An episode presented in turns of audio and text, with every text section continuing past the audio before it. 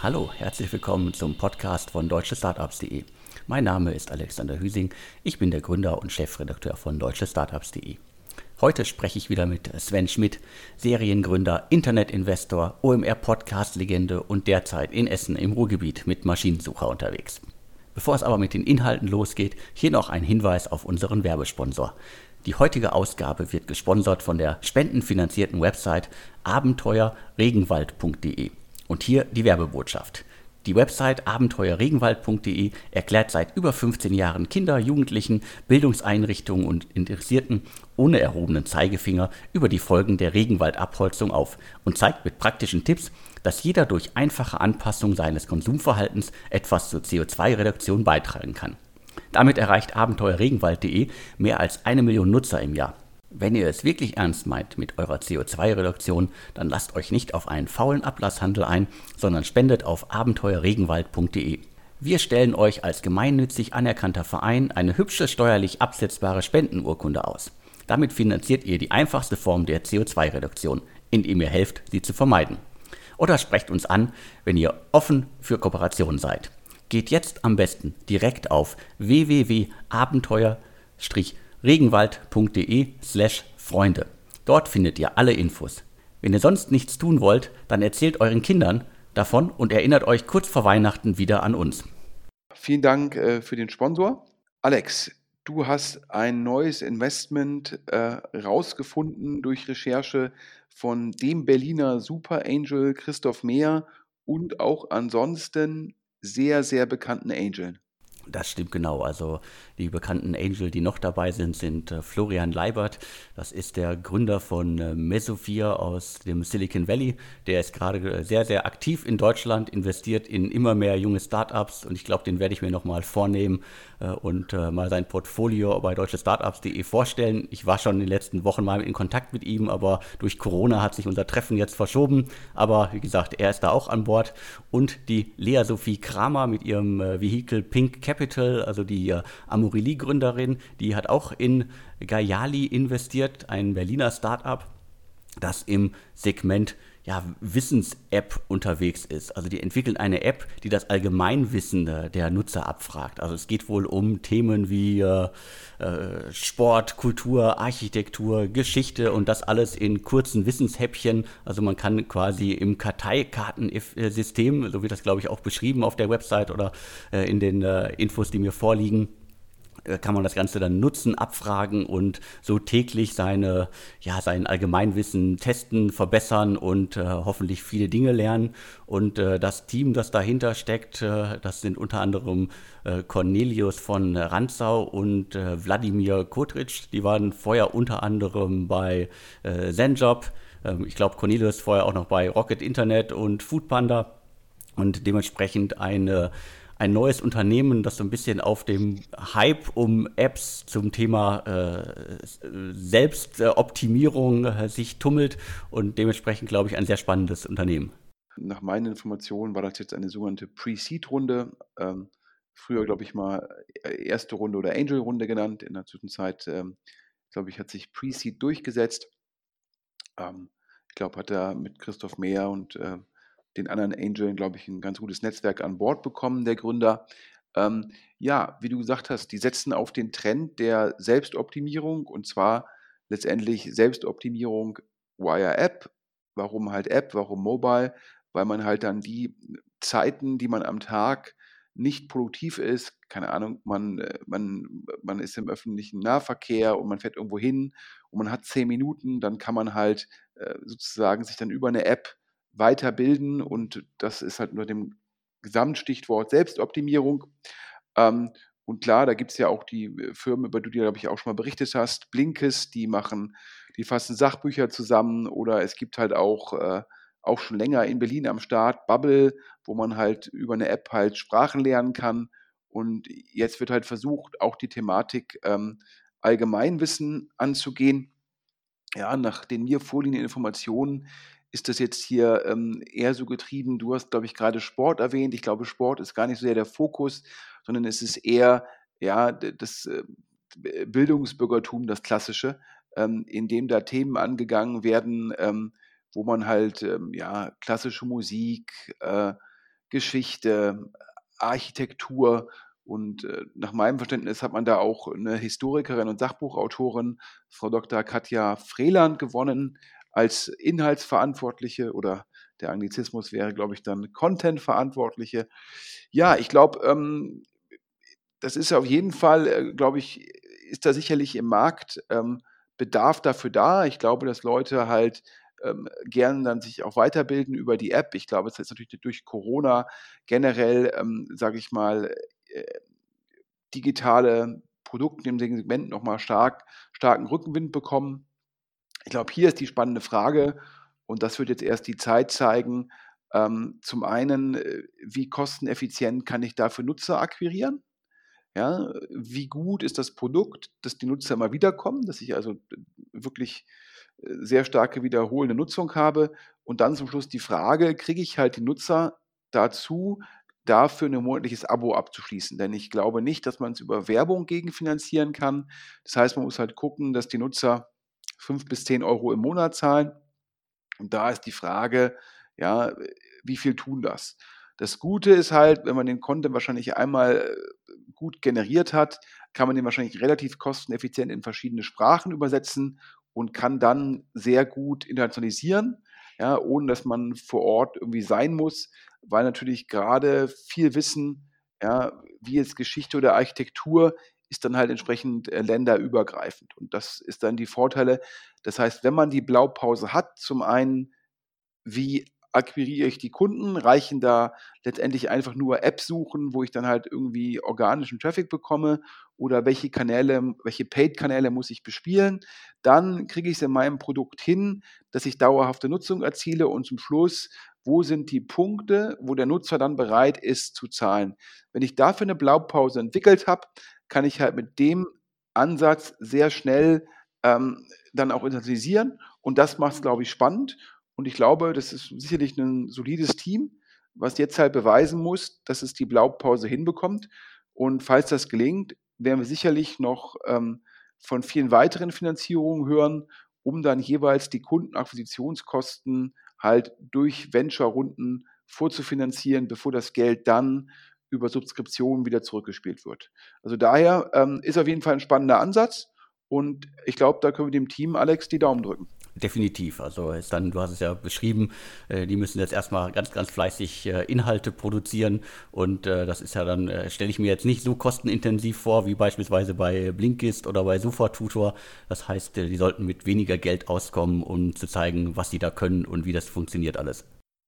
Ja, für alle, die es selbst mal googeln wollen, ähm, du hast es ja gerade gesagt, ich buchstabiere es mal G-A-I-A-L-I ich weiß gar nicht, ist das eine Abwandlung von Galileo oder ähm, ist das ein Wortspiel damit oder ist das, Alex, siehst du, bei mir ist da jetzt schon eine Lücke in der Allgemeinbildung oder hat das noch irgendeinen anderen Bezug? Also bei mir hat der Funke da auch noch nicht äh, so richtig äh, funktioniert. Äh, ich bin noch auf der Suche. Also wer, wer uns da einen Hinweis geben kann, äh, schreibt uns. Korrekt. Also äh, wir freuen uns immer auf äh, Hinweise an podcast.deutschestartups.de ob es irgendwie Finanzierungsrunden sind, die wir uns angucken sollen, ob es irgendwelche ähm, ja, ähm, Strategieänderungen bei größeren Firmen sind oder, oder ob der Hintergrund äh, zum Branding hier. Ab zum nächsten Thema. Ähm, du hattest schon, glaube ich, exklusiv darüber berichtet und wir haben da jetzt mehr Informationen und zwar das erste Investment von Flash. Wenn jetzt manche Hörer sagen, was, wer ist Flash? Flash ist letztendlich der neue Pre-Seed Seed Fonds von Rocket Internet. Also es gibt ja Global ähm, Founders Capital. Das kann man jetzt also eher so als Series A und Series B bezeichnen. Und jetzt gibt es mit Flash nochmal ein spezifisches Vehikel, um noch früher am Markt zu sein, um die Gründer und die Firmen noch früher zu sehen. Und Alex, du hast berichtet über das erste Investment und da können wir jetzt mal im Detail drauf eingehen. Richtig, also Flash Ventures ist äh, der neue Ableger von Rocket Internet und äh, was ich ganz spannend finde im Zusammenhang noch ist, wenn man sich die Website von Flash anguckt, dann äh, wird der Name Rocket da nicht in irgendeiner Weise erwähnt. Das heißt, äh, die versuchen sich unabhängig von Rocket im Markt zu etablieren haben schon mehrere Investments gemacht. Die sind aber, glaube ich, alle im asiatischen äh, Ländern äh, vertreten. Deswegen hat man in Deutschland relativ wenig davon mitbekommen. Und auch der Markenname Flash äh, ist ja jetzt auch noch nicht so lang. Also vorher lief das alles so ein bisschen unter dem Radar. Und äh, ich hatte schon kurz über das äh, neueste Projekt, äh, was äh, Rocket quasi mit Flash anschiebt, berichtet, ohne da nähere Details zu nennen. Und zwar, es geht um das äh, Project Insurio. Also ob das dann letztendlich auch der Markenname ist, äh, unter dem das Unternehmen dann in einigen Monaten noch auftritt, bin ich skeptisch, weil die haben ja schon schon mehrmals irgendwie solche Sachen angeschoben, die Project sonst wie hießen, die dann auch noch andere Markennamen bekommen haben. Und was machen die? Das ist, also wie gesagt, ein Insurtech, das die perfekte Versicherung für Unternehmen anbietet, 100% digital. Das ist sozusagen so der Grundpitch. Und was ich ganz spannend finde, ist, äh, wenn man sich die äh, zwei der Macher anguckt, die hatten wir hier im Podcast auch schon mal vor einigen Monaten erwähnt. Das ist Alexander Le Prince und Evan Shore. Die haben für Rocket zuletzt das Thema Arcanio Medical vorangetrieben. Das war das Cannabis-Projekt, das Rocket dann relativ schnell wieder beerdigt hat. Also als wir darüber berichtet hatten, war es quasi schon fast wieder äh, geschlossen oder schon wieder beerdigt worden. Und äh, das Team, das also vorher für Rocket Cannabis machen sollte, macht jetzt gemeinsam mit Rocket halt InsurTech, finde ich einen äh, starken Wandel. Äh, positiv kann man jetzt mal vermerken, wenn Rocket äh, mal ein Team gefunden hat, auf das sie vertrauen oder dem sie was zutrauen, dann suchen sie so lange ein Modell, bis sie das passende gefunden haben. Äh, negativ ist, also äh, wer sich mit Cannabis auskennt oder halt nicht auskennt, kennt sich wahrscheinlich auch nicht mit InsurTech aus. Das heißt, so ein bisschen die Fachkompetenz könnte fehlen. Aber kann man sich ja alles aneignen und äh, dementsprechend kannst du jetzt, wenn noch mal ein paar Details zu den Investmentrunden sagen. Flash hat dort, glaube ich, in zwei Tranchen insgesamt bisher 800.000 Euro investiert, ähm, nach den mir vorliegenden Informationen. Und äh, auch das wurde jetzt als Pre-Seed-Runde betitelt. Und jetzt sucht man halt Geld für die Seed-Runde. Ähm, und da ist so eine Größe von bis zu zwei Millionen angepeilt. Und scheinbar scheint es Strategie von Flash zu sein, zu sagen, wir machen davon die Hälfte. Ähm, aber wir finden einen neuen Investor, der die andere Hälfte macht. Und der macht wahrscheinlich auch das Pricing, sprich, der sagt, was ist die Pre-Money, was ist die Post-Money, damit es da keinen Interessenskonflikt gibt zwischen Flash und dem Team. Guckt man halt, dass das von außen bepreist wird, die Runde, sagt aber, wir glauben an das Team und übernehmen die Hälfte, also machen mehr als unseren sogenannten Prorata. Zum Team selbst ähm, ist ganz spannend. Ähm, Alexander Le Prince, Even Schor und Johannes Brollmann haben sich alle kennengelernt ähm, äh, beim Studium in Mannheim. Sind, glaube ich, haben alle das Auslandsstudium an der LSI, der London School of Economics, gemacht und waren dann alle bei Beratungen. Ähm, der Alexander Le Prince war bei BCG und ähm, ja, und die anderen beiden waren bei Oliver Wyman. Und da wird jetzt in den Dokumenten, die jetzt andere VCs bekommen, schon sehr stark ähm, ähm, hervorgehoben, dass man da natürlich auch viel in der, in der, sage ich mal, im Fintech und Insurtech und bei Banken und Co. gemacht hat. Das heißt, ähm, da äh, positioniert man sich jetzt ein bewusst ein wenig ähm, von dem, von dem Cannabis-Hintergrund. Wahrscheinlich sah das Deck, als man sich noch den Cannabis-Bereich angeguckt hat, noch ein bisschen anders aus in der Positionierung. Aber ich glaube, da muss man jetzt mal fair sein. Ähm, äh, ja, das, da gibt es, glaube ich, viele Geschichten, wo einfach ein, ein gutes Team sich gefunden hat. Hier haben sie noch einen CTO dazu geholt, ähm, der vorher bei Tech24 war. Also auch ein komplementäres Team, was gesagt hat, der eine macht Sales und Marketing, der andere macht Finance Operations, dann macht jemand Produkt und Versicherungen und einer macht halt Technologie. Also hat man sich komplementär aufgestellt und dann guckt halt ein Team, ja, was ist ein spannendes Thema, wofür können wir uns begeistern und ähm, ja, ist halt jetzt im Endeffekt schon so eine, äh, natürlich eine, eine, eine lustige Headline zu sagen, ja, äh, von Cannabis zu, zum Versicherungsmarkt. Aber ähm, letztendlich, glaube ich, muss man da ganz klar sagen, das ist ein super Team und äh, Rocket bzw. Flash zeigen da Loyalität, indem sie sagen, ja, der Cannabismarkt nicht so attraktiv, wie wir das zuerst dachten und dort gibt es nicht so viele Werttreiber und jetzt gucken wir mit euch nach einem neuen Thema, wir finanzieren das. Ähm, also ich glaube, Rocket ist ja in der Vergangenheit oftmals auch vorgeworfen worden gegenüber Gründungsteam, potenziell nicht immer loyal gewesen zu sein, weil man dann hat äh, auf ähnliche Themen gesetzt von anderen Teams und ist damit teilweise halt eigenen Teams so ein bisschen in den Rücken gefallen. Und ich glaube, es muss jetzt mal lobend erwähnen, dass man gesagt hat, das ist hier ein starkes Team. Und ähm, daran glauben wir und mit denen machen wir halt weiter. Also daher, ähm, jetzt muss man halt mal gucken, es gibt ja jetzt in dem Bereich Insurtech viele ähm, Leute, die sagen, wir bauen jetzt da neue Versicherungsprodukte, die bauen wir komplett im Vertrieb digital, wir bauen den ganzen Kundensupport digital, wir können dadurch halt auch die Produkte auf kleinere Zielgruppen perfekt zuschneiden. Das ist ja bisher immer der Pitch. Und im umgekehrten Falle ist immer so, dass viele Insurtech-Firmen bisher haben sie ausreichende Marke, also sprich glauben ihnen die Kunden, dass sie im Fall der Fälle auch leisten können und reicht der reine digitale Vertriebskanal. In der Vergangenheit war es ja so, dass weiterhin diese Maklernetzwerke, also die, die alteingesessenen Vertriebskanäle, so eine, schon eine relativ starke ähm, ja, Resistenz gezeigt haben, ist die Frage, ob wir auch jetzt hier im Rahmen von Corona Veränderungen sehen. Meine These wäre, für das Thema ist Corona eher Rückenwind, weil es den Wandel von alten Vertriebskanälen zu Online-Vertriebskanälen beschleunigt. Daher glaube ich eigentlich, ähm, gutes Team, spannender Markt, Rückenwind durch Corona. Ähm, ich glaube, wir werden in den nächsten Wochen verkünden werden, wer zusammen mit Flash die Runde gemacht hat. Denke ich auch. Und äh, dann gehen wir direkt weiter zum nächsten Thema. Ja, ähm, letzte Woche, ähm, du hast es zurückgehalten für den Podcast, also für die Hörer teilweise. Der Alex, ähm, der recherchiert manchmal sehr, sehr gute Geschichten und dann sprechen wir immer und gucken, hält die Geschichte bis zum nächsten Podcast? Haben wir die dann noch exklusiv? Wenn wir sagen, nee, wir glauben, die Geschichte bricht, dann bringt der Alex die auf deutsche Startups auch tagesaktuell mit allen Details. Also daher alle Podcast-Hörer, ja, die nichts verpassen wollen, auch wirklich äh, am besten täglich auf deutsche Startups gehen. Und hier in dem Fall, Alex, haben wir eine kleine Fehleinschätzung gemacht, weil du hattest mir letzte Woche von einer spannenden Runde in Hamburg berichtet. Und da haben wir gesagt, ja, jetzt ist ja Pfingsten und wir nehmen heute am Pfingstmontag auf. Das heißt, wir sind sicherlich früh dabei.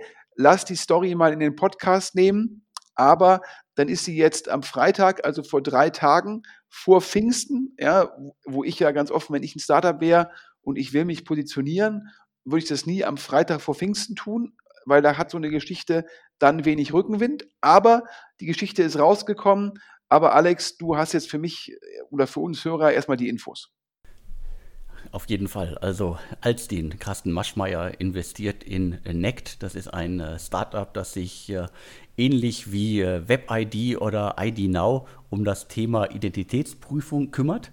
Und äh, die Kollegen von Gründerszene hatten das Thema dann am Freitag auf die Plattform gehievt. Also ich habe mich auch gewundert, vielleicht haben unsere Hintergrundrecherchen dazu geführt, dass äh, das Team von Alstin gesagt hat, jetzt wollen wir es doch irgendwie mit ein paar Infos aus unserer Hand äh, veröffentlichen, weil das macht man sonst nicht am Freitag vor Pfingsten, dementsprechend äh, geschenkt. Aber was, was will ich noch sagen zum Thema? Also was ich ganz spannend finde an Nect ist, das System von NECT funktioniert über ein Selfie und eine Videoaufnahme des Ausweisdokuments und ist damit im besten Fall dann auch äh, schneller äh, und einfacher handelbar als jetzt die genannten Konkurrenten. Und äh, Sven, du hast die Details zur Runde. Ja, also nach meinem Verständnis, also ähm, ist es natürlich diese, dieser Identifikationsmarkt, bin ich jetzt kein Experte. Also alle Hörer, die sich da jetzt irgendwie richtig gut auskennen, äh, da bitte ich das jetzt schon mal äh, zu entschuldigen, wenn ich das jetzt vereinfacht darstelle. Nach meinem Verständnis bei WebID und bei ID Now, ID Now, glaube ich, unter anderem von Felix Haas aufgesetzt. WebID, ich glaube, da gab es letzte Woche auch PR, ähm, dass sie Wachstum sehen, Cashflow positiv sind und extrem, sich extrem gut entwickeln. Die machen dieses Verfahren, ich glaube, früher war es in Deutschland immer so ein bisschen, hieß immer Post-Ident-Verfahren, wo man halt zur Postfiliale gelaufen ist und da hat sich dann eine Mitarbeiterin ähm, den Ausweis oder ein Ausweisdokument angeschaut, um zu gucken, ob man es wirklich ist. Ähm, solche Firmen wie WebID und IDNow machen das Ganze halt digital über letztendlich äh, eine Videolösung und das führt dazu, dass jeder Identifikationsprozess halt immer noch händischen Input bedarf. Das heißt, ähm, wenn jetzt irgendeine Firma eine große Kampagne macht, um Neukunden zu gewinnen dann hat natürlich auf einmal ein Web-ID oder ein ID Now auch eine Peak-Last. Das heißt, die müssen natürlich auch immer gucken, wie plane ich jetzt die Verfügbarkeit meiner Agenten ähm, auf mein, auf den Bedarf sozusagen der Kunden und die Kunden können teilweise den Bedarf auch gar nicht vorhersagen. Und NECT versucht scheinbar diesen, dieses Verfahren komplett zu automatisieren. Ja, indem man letztendlich im ersten Schritt gar, keinen, gar keine händische Komponente hat. Das heißt, es wird komplett automatisiert, komplett digitalisiert. Und dementsprechend ist man natürlich auch äh, unabhängig äh, letztendlich davon, wie viele Agenten man zur Verfügung stellen kann, kann also letztendlich jede Peak-Last technisch abfedern. Und nach meinem Verständnis, Insider sagen mir, dass aktuell nur 7% der Identifizierungen dann händisch nachbearbeitet werden müssen, also letztendlich verifiziert werden müssen. So. Ähm, und scheinbar lässt, der Gesetzgeber es zu, dass man äh, in der Zwischenzeit viele solche Prozesse komplett digital abbilden kann. Es gibt, glaube ich, immer noch ein paar Themen äh, aus dem Bereich der Geldwäsche und damit sowas wie Eröffnung von Bankkonten, ähm, wo das halt ähm, letztendlich immer noch ähm, den, diese, diese manuelle Prüfung bedarf. Das heißt, NEC kann nicht alle Lösungen abdecken oder alle Bedarfsfälle. Lösungen schon, aber die Bedarfsfälle, sprich, ähm, können noch nicht alle abgedeckt werden. Und ja, das ist äh, im Endeffekt der Produktpitch. Ich finde das äh, generell spannend ähm, ähm, und äh, bringt dann hoffentlich für alle Beteiligten noch mehr Effizienz in den Prozess. Und ich glaube, DVH Ventures war da schon investiert. Ich glaube, ein ehemaliger Associate von Target Partners war da als Angel investiert oder ist da als Angel investiert, also sind da bereits investiert. Und die haben jetzt die Runde gemacht und da hieß es im Markt immer, die suchen so vier bis fünf Millionen Euro. Und die hatten wohl mehrere Termsheets vor Corona auf dem Tisch. Also mehrere Leute wollten da investieren und sie hatten letztendlich die Qual der Wahl. Und nach den mir vorliegenden Informationen ähm, war Alstin eigentlich nicht die Topwahl. Ähm, das verwundert nicht, denn Alstin ähm, und Herr Maschmeyer haben halt schon einen ähm, polarisierenden Ruf. Und ähm, dementsprechend ist es halt so, dass ähm, oftmals Gründer dann sagen, dann nehme ich lieber einen VC, der potenziell ähm, vielleicht ein bisschen von der Marke her noch ein bisschen besseres Signaling hat. Aber in dem Fall haben andere VCs dann gesagt, das war scheinbar zum Höhepunkt, sage ich mal, der Corona-Krise Mitte März, Ende März, haben die dann gesagt, ja, wir müssen einmal kurz uns sortieren, wir müssen gucken, welche Portfoliofirma braucht akut unsere Hilfe. Und ähm, wir pausieren gerade mal oder drücken mal für vier Wochen auf die Bremse. Und Alstin, muss man ja auch sagen, der Herr Maschmeyer, glaube ich, hat, ähm, ich äh, äh bitte höre entschuldigen Ausdruck, ich glaube, der hat schon relativ dicke Eier und Alstin hat gesagt, an das Thema glauben wir, an das Team glauben wir, an die Technologie glauben wir. Wir machen das jetzt. Und wahrscheinlich muss ich sagen, das ist die richtige Entscheidung. Denn ähm, wenn ich nicht die starke Marke habe, dann muss ich mich ja anders am Markt differenzieren, indem ich dann entscheidungsfreudiger bin und auch sage, auch wenn mal ein bisschen, ein bisschen Gegenwind ist, ich mache das jetzt. Denn nur dann kann ich auch Deals gewinnen, die ich sonst aufgrund meiner nicht vorhandenen Markenstärke vielleicht verlieren würde. Und das Zweite ist es, ich glaube, der Markt hat durch Corona einen riesen Rückenwind. Also der Markt, in dem NECT ist. Das, geht, das gleiche gilt auch für WebID und für ID Now. Die Identifizierung digital, ohne dass man jetzt letztendlich irgendwo hingehen muss, in eine Filiale und so weiter und so fort.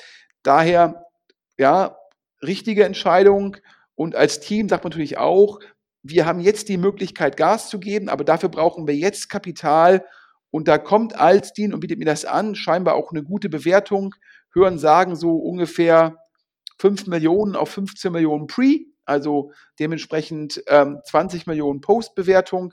Ähm, also ich würde sagen, alles richtig gemacht von Alstin, alles richtig gemacht vom Team, ähm, weil man jetzt den Rückenwind hat, den man jetzt auch ausnutzen muss. Wer jetzt schnelle Entscheidungen treffen kann und äh, die auch dann durchzieht, der hat auf jeden Fall gewonnen. Und äh, Alstin hat in der Vergangenheit ja auch immer wieder sich für Introtech-Themen interessiert. Das heißt, äh, die äh, können da sicherlich auch auf andere Weise helfen und äh, letztendlich für beide Seiten dann ein guter Deal. Sicherlich kann Alstin, ähm, also NECT ist ja letztendlich ein Tool, damit halt im Bereich Insurtech, Fintech mehr Produkte komplett online verkauft werden können. Das heißt, äh, Versicherungen können halt theoretisch dann NECT einsetzen zur Sicherstellung der Identifizierung von Kunden. Und da kann Alstein, da kann Herr Maschmeyer mit seinem Netzwerk sicherlich äh, manche Türen öffnen für Pitches. Wie gesagt, für Folgefinanzierungen gibt es im deutschen Markt sicherlich VCs, die eine stärkere Marke haben, die auch dann noch NECT stärker helfen könnten, ja, den nächsten äh, Kapitalgeber zu finden, der potenziell dann äh, paneuropäisch unterwegs ist. Aber dennoch, ähm, letztendlich glaube ich, äh, in solchen Situationen ist es entscheidend, dass man das Geld bekommt als Gründer, dass man weiter investieren kann und dass man den Rückenwind, der jetzt im Markt ist, halt auch ausnutzt. Ab zum nächsten Thema. Ähm, Alex, äh, spannende Geschichte. Wir hatten uns ausgetauscht. Ähm, ja, letztendlich, glaube ich, jeder, der es verfolgt hat, jeder, der auch Exciting Commerce von Herrn Krisch liest, sieht ja, wie E-Commerce-Firmen letztendlich, äh, wie sich da der Wind gedreht hat. Ich glaube, die sind alle auf Höchstkursen. Ähm, und ähm, nachdem wahrscheinlich E-Commerce wurde ja jahrelang von VCs ja, nicht mehr angeschaut, ähm, hat mir jemand zugespielt, ähm, ein Excel-Investment in dem Bereich. Ich konnte es kaum glauben, aber ich habe dann Excel die Möglichkeit letztendlich gegeben, äh, das zu dementieren und es gab keinen Kommentar.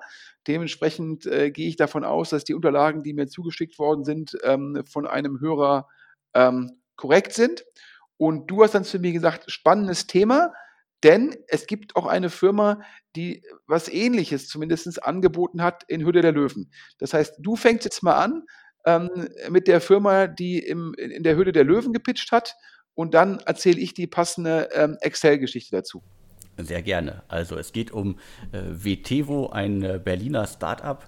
Die waren vor einiger Zeit äh, in der Vox-Show Die Hülle der Löwen, haben da ihr Konzept vorgestellt.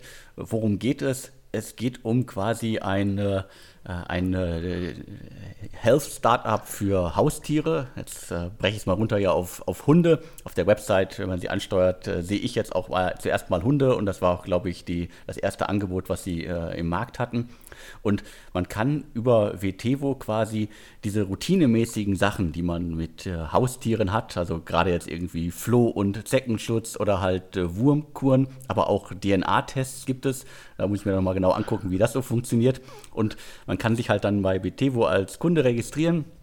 Äh, bekommt dann so ein äh, schönes kleines äh, handliches Testpaket äh, nach Hause geschickt oder halt diese Floh- und Zeckenschutz-Sachen und dementsprechend spart man sich als Haustierbesitzer äh, die, äh, de, den Weg in die Tierarztpraxis, wo man im schlimmsten Fall dann wieder einen Termin braucht, warten muss und äh, vielleicht alles irgendwie unangenehmer ist. Und viele Haustierbesitzer kriegen das ja auch alleine hin, so eine Wurmkur zu ab, verabreichen. Das ist ja kein Problem. Das macht man ja sonst auch im besten Fall zu Hause. Und dementsprechend äh, ist das das Startup aus äh, Berlin. Da gab es auch vor einigen Wochen dann äh, auch eine Investmentmeldung und äh, es war, glaube ich, äh, unter anderem die IBB und äh, ein Family Office, die dann einen siebenstelligen Betrag investiert haben. Und jetzt kannst du quasi den Bogen zu dem Excel-Investment spannen.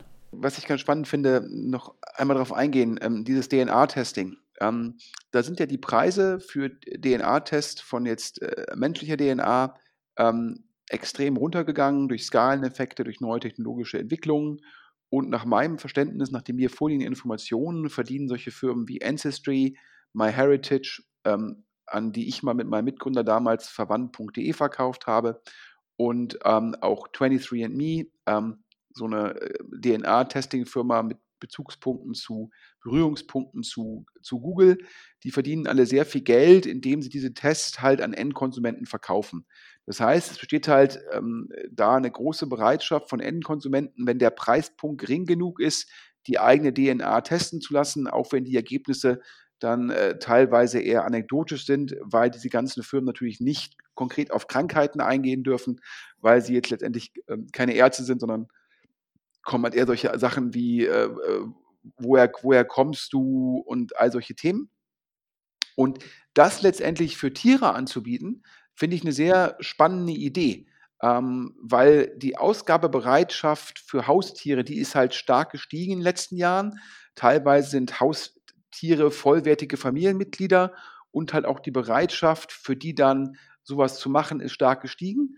Und daher finde ich diesen Pitch ganz gut und generell, ähm, was ja auch spannend ist, und jetzt kriegen wir die Überleitung hin, in den USA gibt es ja dieses, äh, sage ich mal, Startup ist der falsche Name, Grown Up auch ist der falsche Name, also es gibt Chewy.com, das ist letztendlich ähm, E-Commerce für äh, Tierfutter, ähm, teilweise als Subskription, ähm, ist mal, glaube ich, für Milliarden an PEs gegangen, war vorher eine, ein Startup und dann haben die PEs das an die Börse gebracht und jetzt im Rahmen von Corona ist, glaube ich, Shui auch auf Höchstständen. Ich glaube in der Zwischenzeit zwei Milliarden, ähm, nicht zwei Milliarden, ein zweistellige Milliarden Market Cap, also zehn Milliarden plus.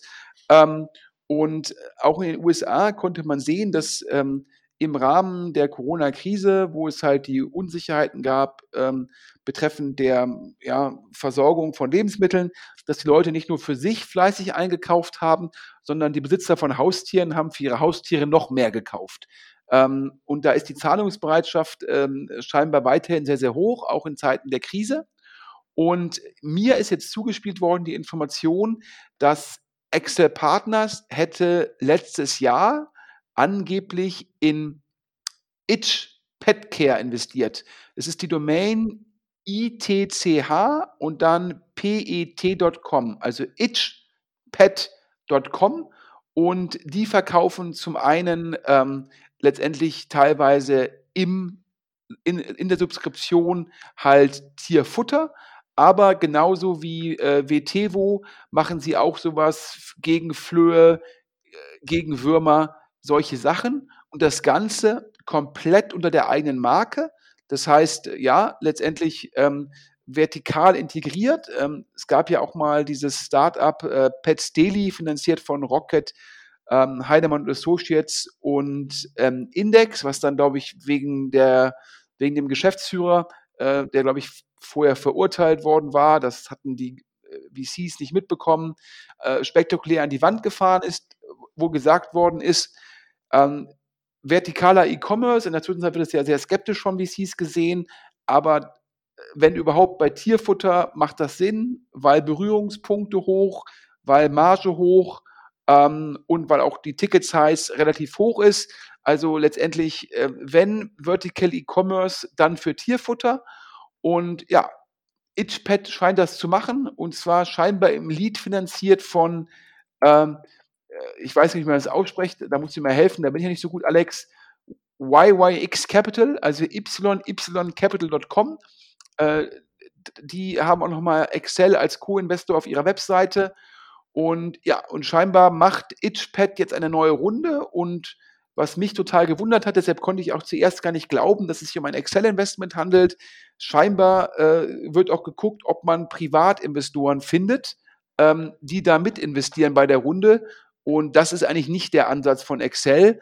Ähm, aber auf jeden Fall innerhalb von neun Monaten hätte ähm, Itch jetzt einen monatlichen Umsatz von über 400.000 Pfund und auch das Verhältnis Kundenwert zu äh, Kundenakquisitionskosten, das sei irgendwie, ähm, ja, man behauptet irgendwie im Pitch 16 zu 1, das mag ich kaum glauben. Ähm, falls das wirklich stimmen sollte, ähm, wie dem auch mal sei, ähm, auf jeden Fall wird hier halt noch Geld gesucht. Ähm, wobei, man muss fair sein, es kann auch sein, dass das Geld, was gesucht wird, so eine Art Special Purpose Vehicle von YYX Capital ist. Ähm, aber auf jeden Fall spannend. Das ist ja das Investment datiert von 2019, das erste Investment. Also sprich, auch da das richtige Team mit dem richtigen Pitch. Scheint, scheint man für E-Commerce noch Geld bekommen äh, zu können und jetzt äh, durch die Corona-Beschleunigung ähm, sicherlich ähm, sehr, sehr attraktiv. Ja, und daher ähm, ja, schauen wir mal, ähm, wie es da weitergeht. Auf jeden Fall spannend, wenn das jetzt wirklich stimmen sollte, dass das Excel London ist, dass man da 2019 noch tatsächlich ein bisschen in E-Commerce investiert hat. Ja, zum letzten Thema. Alex, wir hatten letztes Jahr äh, drüber gesprochen. Factory Market war eine unschöne Geschichte. Ich glaube, äh, kurz vor einer etwaigen Insolvenz noch äh, verkauft worden. Und äh, bei unseren Recherchen äh, hat uns dann ähm, der deutsch-russische Super Angel und Company Builder Oskar Hartmann gedroht. Ähm, weil ihm sozusagen da die Recherchen nicht gepasst haben.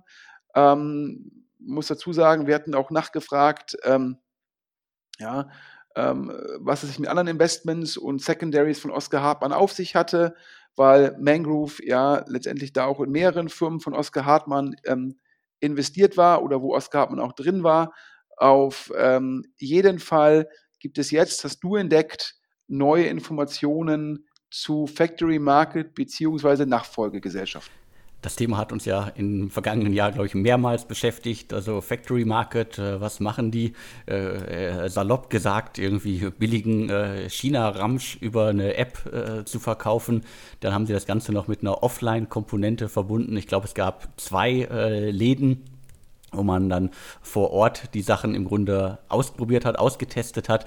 Und wenn ich das jetzt alles richtig im Kopf habe, war das so ein bisschen auch äh, eine Art äh, Nutzerbefragung äh, im Grunde über Produkte, um zu schauen, was kann man im großen Stil verkaufen. Also im Grunde das Geschäftsmodell dahinter war eher B2B und äh, das, was wir nach außen gesehen haben, war quasi so der, äh, die, das Herausfinden, was, was wollen Nutzer wirklich und was kann man anbieten. Ich glaube, ich hatte die App irgendwann mal in, in, installiert und das war das aggressivste, was ich jemals auf meinem Handy hatte. Also Push-Benachrichtigungen äh, bis, äh, bis zum Abwinken. Also ich glaube, ich weiß gar nicht mehr, wie viele Haken und sonst wie ich drücken musste, damit das alles irgendwann mal ruhig wurde.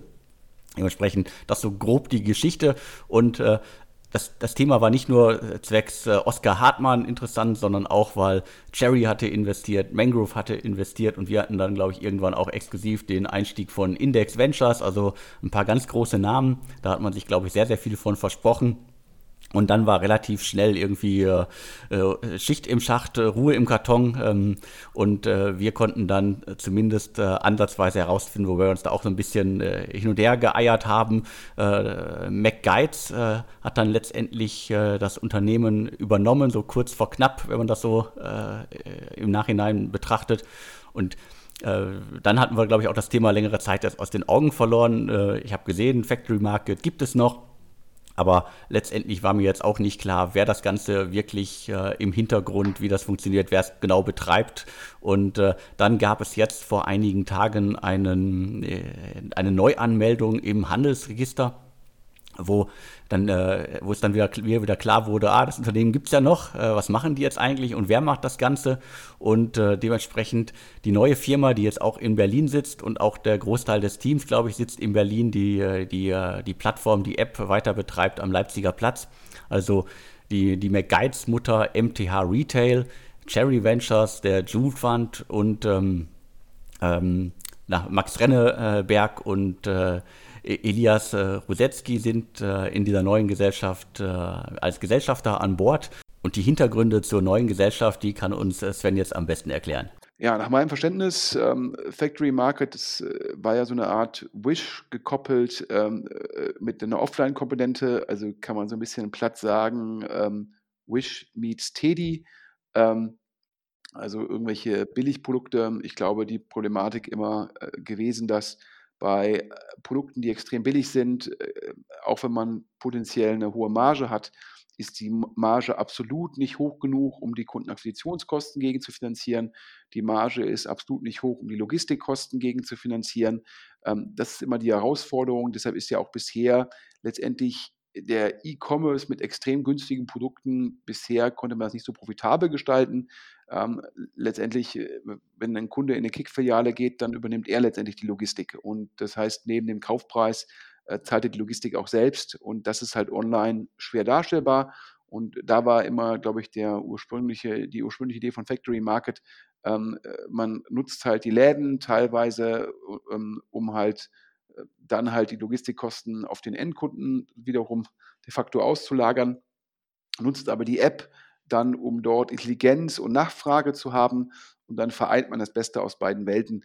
Ähm, wie so oft ist, äh, hat Multichannel nicht funktioniert. Ähm, ich glaube auch, äh, Multichannel kann, wenn überhaupt, nur funktionieren, äh, wenn schon der eine Vertriebskanal da ist und man den dann mit digital koppelt. Siehe Walmart in den USA, wo dieses Abholmodell ähm, sehr gut funktioniert.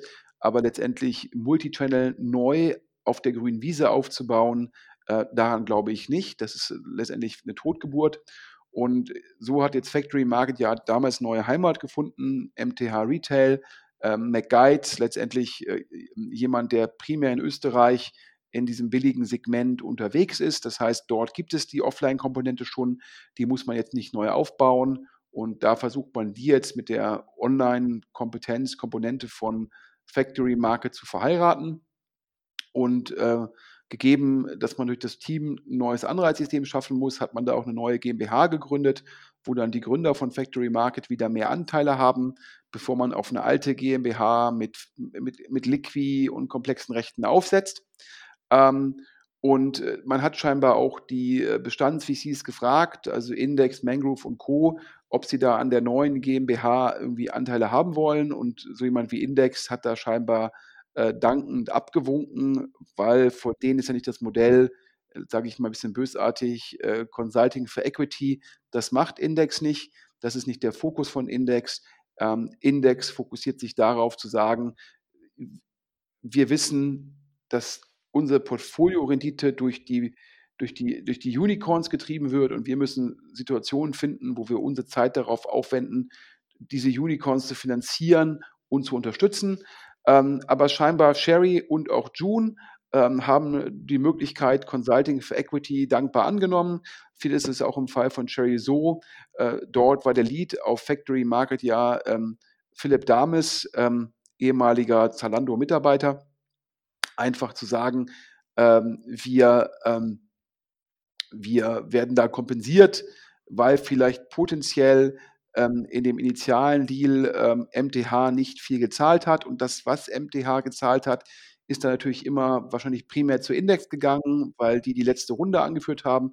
Das heißt, die lagen in der Liquid wahrscheinlich vorne. Das heißt, Sherry hat vielleicht nicht ausreichend abbekommen, hat trotzdem Ja zu dem Deal gesagt und wird halt jetzt sozusagen über 10 Prozent, angeblich hat Sherry nur zweieinhalbtausend Euro gezahlt, ähm, entsprechend kompensiert.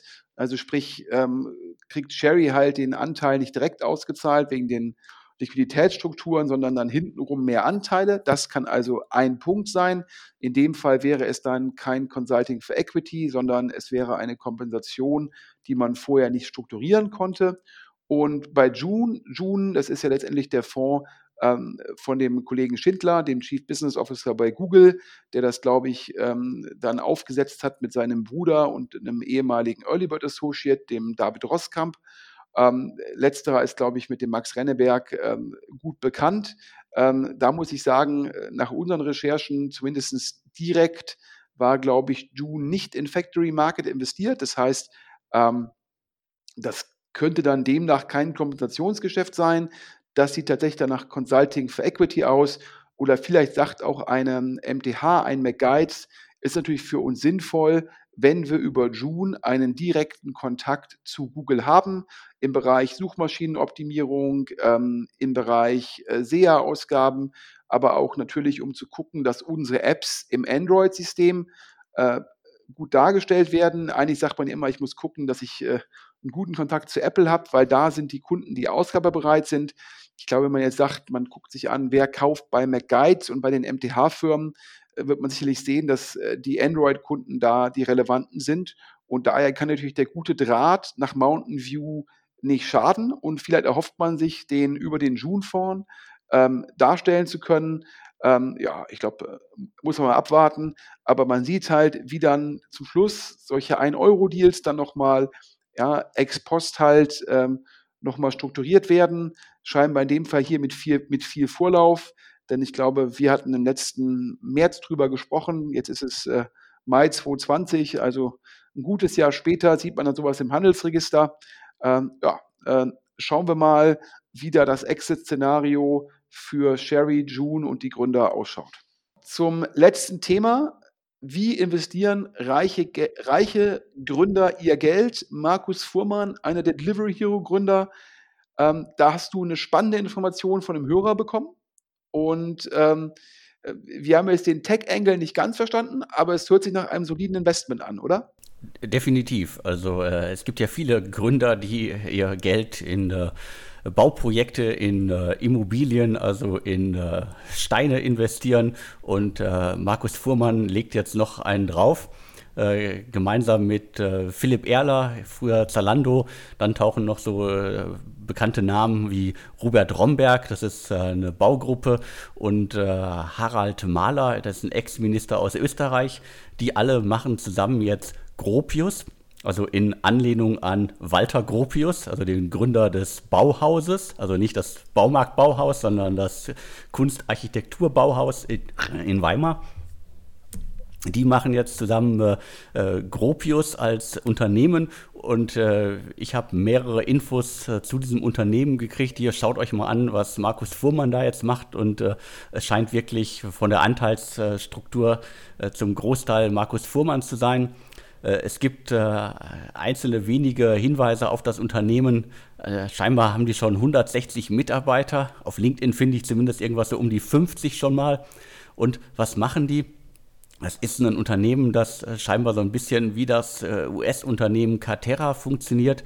Und zwar geht es darum, dass sie halt, äh, jetzt kommt so ein bisschen Sales Pitch, so die Bauindustrie revolutionieren wollen und mit Holzhäusern, die anders gedacht, anders geplant, schnell geplant, besser geplant und schön geplant werden, so als Fertigbauteile halt in den Markt gedrückt werden und äh, das ist jetzt sozusagen so das, äh, das i-Tüpfelchen auf dem Thema, wie äh, bekannte äh, Gründer, bekannte äh, Exit-Menschen aus der Hauptstadt, aus der Gründerszene halt ihr Geld in klassische Immobilien investieren oder halt in dem Fall im, äh, in den Bau von Immobilien.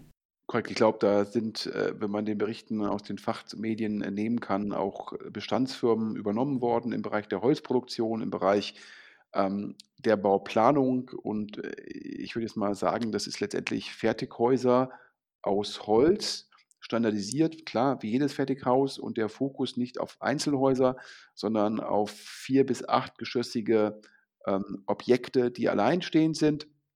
Das heißt, man hat sich da, glaube ich, eine, eine Marktnische rausgesucht, hat die Produktionskapazitäten erworben, hat die Planungskapazitäten erworben, macht jetzt eine vertikale Integration ähm, und das ist der Pitch. Ähm, auf jeden Fall spannend. Das zeigt mal wieder, dass halt ähm, der Immobilien, das Immobiliensegment, ob nun Direktinvestments ähm, oder in dem Fall jetzt in Produktionskapazitäten, äh, dass viele Gründer sagen, ähm, ich in, wir investieren sozusagen das Geld, was wir im digitalen Bereich äh, gewonnen haben, äh, das investieren wir jetzt in, in Steine, also äh, sicherlich auch eine Art der Risikodiversifizierung und natürlich ist der adressierbare Markt, die adressierbare Marktgröße in dem Bereich Immobilienwirtschaft, die ist natürlich sehr, sehr groß und da gibt es natürlich ganz viele Möglichkeiten, das zu bespielen. Und glaube ich, ein sehr spannender Ansatz äh, von Markus Fuhrmann. Ja, jetzt haben wir hier auch schon wieder, ich gucke auf die Uhr, der, der, der Inlandsflug, die jetzt ja hoffentlich ab, ab Juni, heute ist der 1. Juni, wieder, äh, wieder ein bisschen mehr Möglichkeiten geben werden. Ähm, der Inlandsflug ist fast vorbei. Ähm, als kurzer Hinweis, äh, ich recherchiere gerade noch eine Story zum Vorgehen ähm, von Trustpilot, ähm, eine Firma, die letztendlich unter anderem auch mit Ecomi oder ähm, mit Trusted Shops konkurriert, ähm, wo unsere ersten Recherchen ergeben haben, dass sie durchaus zu sehr, sehr unseriösen Geschäftspraktiken neigen. falls Hörer negative Erfahrungen mit Trustpilot haben, freuen wir uns auf eine Zusendung an podcast.deutschestartups.de. Das gilt natürlich weiterhin für alle Themen, die ihr habt, alle spannenden Neuigkeiten oder auch, falls ihr Interesse habt, den Podcast sozusagen zu sponsoren. Wir haben jetzt über 8000 Hörer pro Folge, über ähm, letztendlich den Play Store, äh, iTunes, Spotify, SoundCloud. Das heißt, unsere Reichweite steigt weiter. Daher auch einen großen Dank von Alex und mir für die Hörer. Und wer letztendlich in Deutschland Gründer, Investoren und relevante Tech-Manager erreichen will, ich glaube, ähm, da gibt es kaum ein Medium, ähm, was hier mit dem DS Insider Podcast mithalten kann. Daher freuen wir uns über Zuschriften. Und ja, jetzt wünschen wir uns, wünschen wir euch allen heute einen schönen Restfeiertag und morgen einen guten Start in die kurze Arbeitswoche, Alex, oder? Ja, auch von meiner Seite vielen Dank äh, an die vielen Hörer da draußen, dass ihr den Podcast so erfolgreich macht, dass ihr uns äh, regelmäßig zuhört. Und ich mache jetzt auch noch mal kurz einen Pitch in eigener Sache. Ich habe äh, vor kurzem einmal den Startup Radar als Podcast gemacht. Das ist unser Newsletter, der wöchentlich über neue Startups berichtet. Und das Ganze gibt es jetzt auch als Audioformat. Also da draußen, äh, Gründerinnen und Gründer, wenn ihr euer Unternehmen einmal im Startup Radar Podcast vorstellen möchtet, und zwar in maximal 180 Sekunden, dann schickt mir euren Pitch. Alles am besten auch an podcast.deutsche-startups.de oder halt auch gerne über WhatsApp. Äh, meine Handynummer findet ihr im Impressum von deutschestartups.de und äh, mich, würde es, mich würde es wirklich freuen, wenn ich ganz viele Zuschriften bekomme, ganz viele Audio-Pitches und äh, ja, Sven, vielen Dank für die Infos in dieser Woche und wir hören uns dann in zwei Wochen wieder. Und mir bleibt nur noch zu sagen, vielen Dank und tschüss. Tschüss.